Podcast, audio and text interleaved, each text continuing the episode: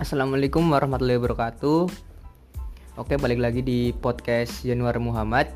Kali ini kita akan membahas topik yang cukup berbobot dan menarik, yaitu mengenai C J. Tapi ya teman-teman, C J yang kita bahas kali ini itu bukan C J pemain G T A San Andreas ya, bukan yang itu cuy. C J yang kita bahas yaitu uh, citizen journalism atau jurnalisme warga.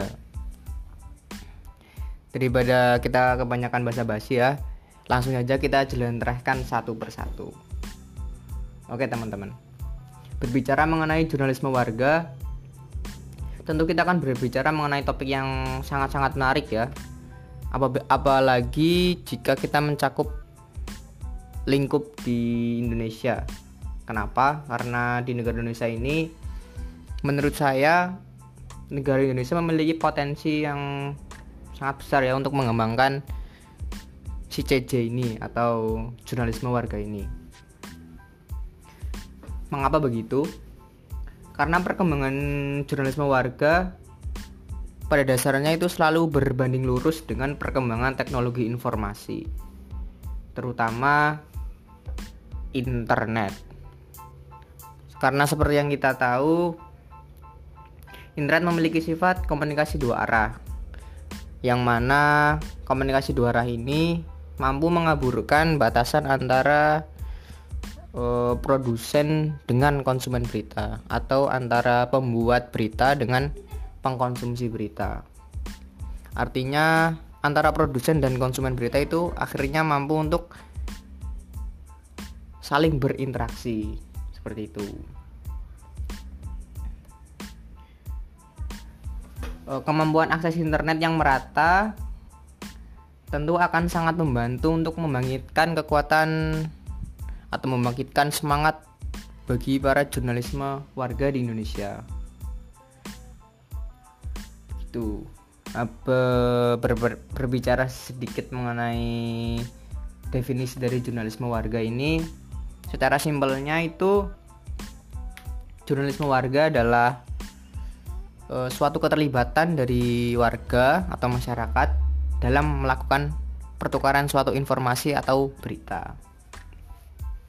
Dan apabila dijelaskan atau dijelentrehkan secara lebih luas, eh, jurnalisme warga dapat dibagi menjadi dua poin inti, yang mana dua poin ini saling berkaitan antara satu dengan yang lainnya. Dua poin ini adalah partisipasi warga dan konten. Yang pertama yang akan kita jelaskan yaitu mengenai partisipasi warga. Maksudnya itu warga ikut berpartisipasi atau ikut e, melakukan keterlibatan untuk mengumpulkan dan mengolah informasi menjadi suatu berita, baik berita berbentuk gambar, berbentuk video, maupun berbentuk tulisan seperti biasa. Gitu. Untuk poin yang kedua yaitu konten. Konten yang dimaksud ini adalah konten yang disebarluaskan itu tidak hanya mengandung unsur berita. Saling poinnya itu tidak hanya berita saja, tetapi juga unsur yang menarik bagi publik, sehingga publik itu ingin melihat konten tersebut. Begitu. Selanjutnya ya teman-teman, unsur apa aja sih yang dapat didapat dikategorikan sebagai jurnalisme warga? E, ada beberapa unsur yang cukup signifikan ya. Yang pertama itu adalah warga biasa. Yang kedua itu jurnalisme warga itu bukanlah seorang wartawan yang profesional. Artinya hanyalah seorang warga biasa yang e, mungkin belum mengetahui ilmu-ilmu dalam mengolah suatu berita menjadi informasi yang bermanfaat bagi orang lain. Yang ketiga, unsur dari jurnalisme warga adalah harus mengandung fakta. Dan tentu saja seorang jurnalisme warga harus peka terhadap fakta yang ada di lapangan. Selain itu, seorang jurnalisme warga juga harus memiliki peralatan yang dapat digunakan untuk mendukung liputan. Maksudnya itu seperti kamera atau handphone dan lain sebagainya yang digunakan untuk melakukan baik merekam maupun mengabadikan suatu momen untuk kita buat menjadi suatu informasi dan berita, dan kita akan menyebarluaskannya kepada orang lainnya. E, pada awalnya e, jurnalisme warga ini sempat mendapatkan respon penolakan dari media-media yang ada di Indonesia maupun yang ada di dunia. Kenapa demikian? Karena seperti yang kita tahu, saat kita membahas mengenai jurnalisme warga, yang perlu kita garis bawahi adalah di mana terdapat sikap skeptisme dari para wartawan profesional mengenai hasil liputan dari para jurnalisme warga, di mana kritikan utama dari pihak jurnalisme profesional kepada jurnalisme warga adalah menurut mereka isi tulisan dari jurnalisme warga itu lebih banyak berkisar opini daripada fakta. Tetapi sebenarnya di sisi lain lebih tampak para jurnalisme profesional ini ketika mengamati hasil liputan dari jurnalisme warga lebih mencari suara warga dibanding dengan berita yang tampak tersusun lebih rapi seperti yang mereka buat pada dasarnya.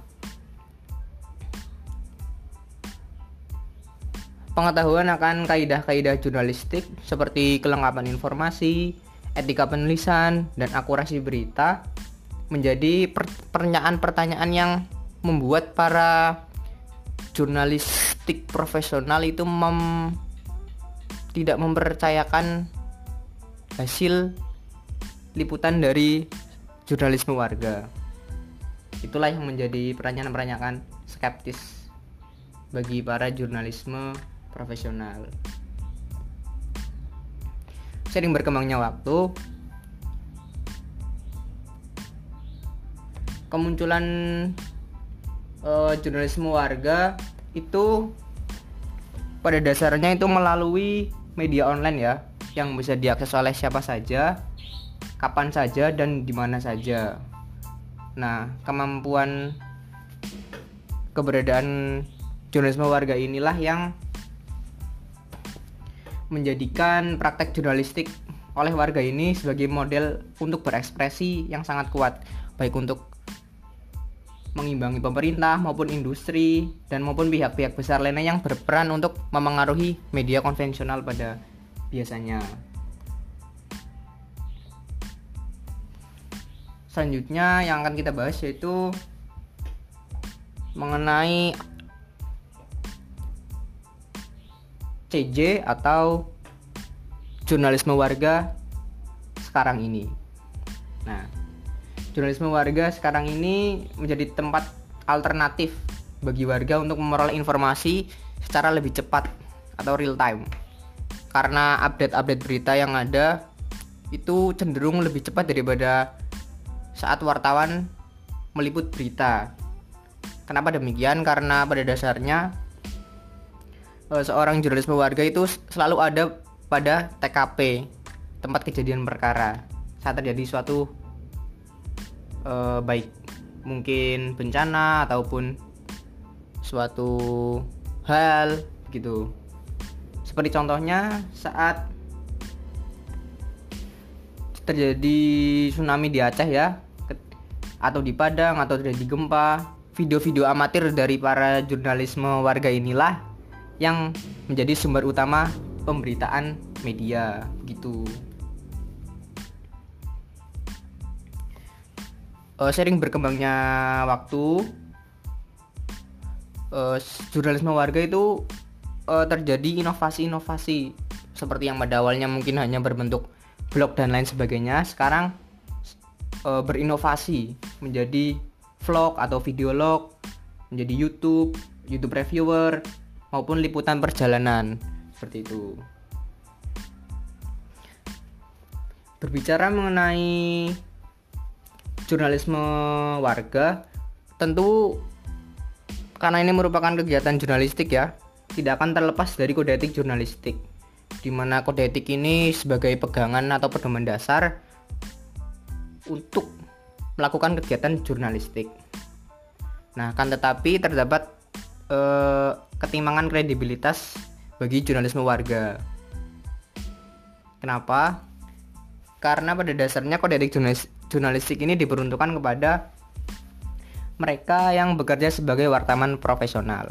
Nah, sedangkan jurnalisme warga itu kan eh, hanya keterlibatan warga, keterlibatan warga dalam melakukan pertukaran informasi. Jadi warga hanya ingin meng-share apa yang mereka lihat, meng-share kepada masyarakat lain begitu. Akan tetapi eh, si Gilmore dan Lasika mengemukakan eh, lima prinsip dasar jurnalisme warga. Yang kelima ini itu saling berkaitan. Kelima prinsip dasar jurnalisme warga ini meliputi ketepatan, ketelitian, keterbukaan, kejujuran, dan ketidakberpihakan. Seperti itu teman-teman. Sebentar ya, saya mau minum dulu.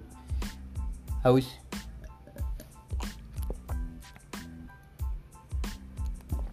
Oke, oke lanjut ya teman-teman. Uh, selanjutnya yang akan kita bahas yaitu mengenai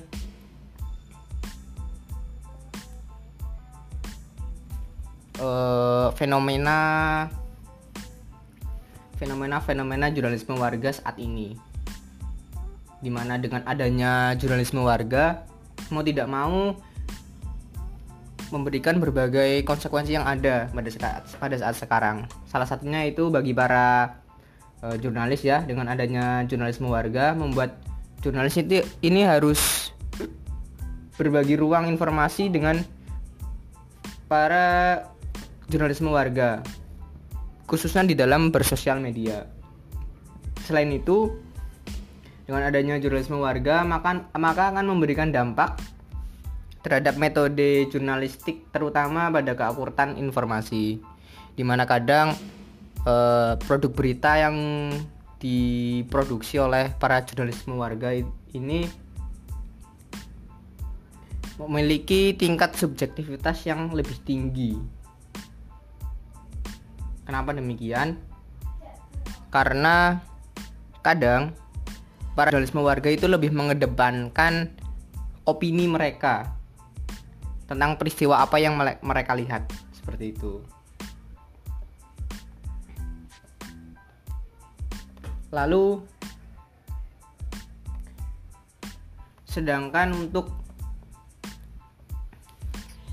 fenomena-fenomena jurnalisme warga saat ini yang sedang ramai itu seperti ada di Facebook maupun Twitter.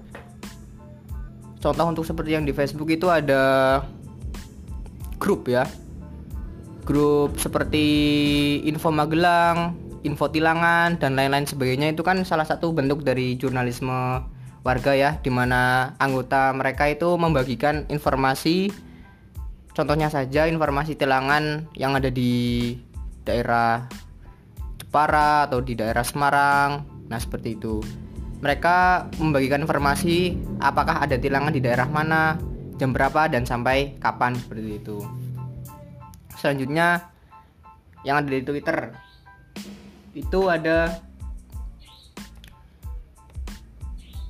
eh, pada sosial media Twitter, Twitter jurnalisme warga ditemukan pada salah satu akun Twitter yang bernama Jogja Update. Nah, sama seperti yang fenomena jurnalisme warga di uh, grup Facebook, pada di akun Twitter ini juga berisi mengundang para warga untuk memberikan informasi terkait berita atau kejadian yang ada di Jogja selama dua puluh empat jam. Itulah isi dari akun Twitter Jogja Update, baik mengenai berita terbaru ataupun acara yang sedang ada di Jogja dan lain sebagainya. Pada dasarnya poin yang perlu saya tekankan pada diskusi kali ini mengenai jurnalisme warga adalah mengutip dari pendiri OhmyNews mengatakan yaitu every citizen is a reporter atau setiap warga adalah pewarta. Dia tidak mengatakan every citizen is a journalist, setiap warga adalah wartawan. Dia tidak mengatakan itu. Kenapa seperti itu? Karena menurut saya kita perlu membedakan dua kalimat ini. Karena dengan demikian ada ada perbedaan batasan antara warga sebagai pewarta dan seorang jurnalisme yang memiliki profesionalitas seperti itu. Itu yang itulah poin yang perlu kita tekankan untuk saat ini agar kita mampu membedakan mana seorang wartawan profesional dan mana seorang jurnalisme warga. Meskipun meskipun pada periode awalnya media-media massa dan jurnalis lainnya itu seperti merasakan ketakutan akan pengaruh jurnalisme warga. Maksudnya itu seperti jurnalisme warga dianggap mampu menggeser kekuatan media, media dan jurnalis-jurnalis konvensional. Akan tetapi, poinnya adalah kenyataannya justru malah jurnalisme warga inilah yang bisa lebih menghargai hasil dari wartawan. Kenapa seperti itu? Karena kan warga saat melakukan kegiatan jurnalisme warga itu menjadi bisa lebih belajar kritis. Seperti itu. Akan tetapi, sementara wartawan malah tidak mau belajar menjadi lebih profesional. Seharusnya kan wartawan harus semakin terpacu dengan adanya kegiatan jurnalisme warga saat ini. Begitu. Seharusnya setiap ada perkembangan e, teknologi informasi, semuanya harus semakin meningkat. Begitu dengan adanya peningkatan pada jurnalisme warga saat ini, seharusnya wartawan-wartawan pada umumnya juga harus belajar untuk menjadi lebih profesional. Itu poin pertama. Poin terakhir yang akan uh, saya jelaskan yaitu ada mengenai uh, kedudukan jurnalisme warga saat ini. Menurut saya, apakah jurnalisme warga akan menggantikan uh, jurnalis-jurnalis pada umumnya? Maksud saya adalah jurnalis-jurnalis konvensional pada umumnya. Menurut saya itu tidak tidak ya. Kenapa seperti itu? Karena saat kita perlu eh, sedikit melakukan perumpamaan ya. Misalnya eh, jurnalis jurnalis pada umumnya itu merupakan koki koki yang handal. Sedangkan untuk eh, jurnalis warga itu adalah tempat tempat bahan mentah ya.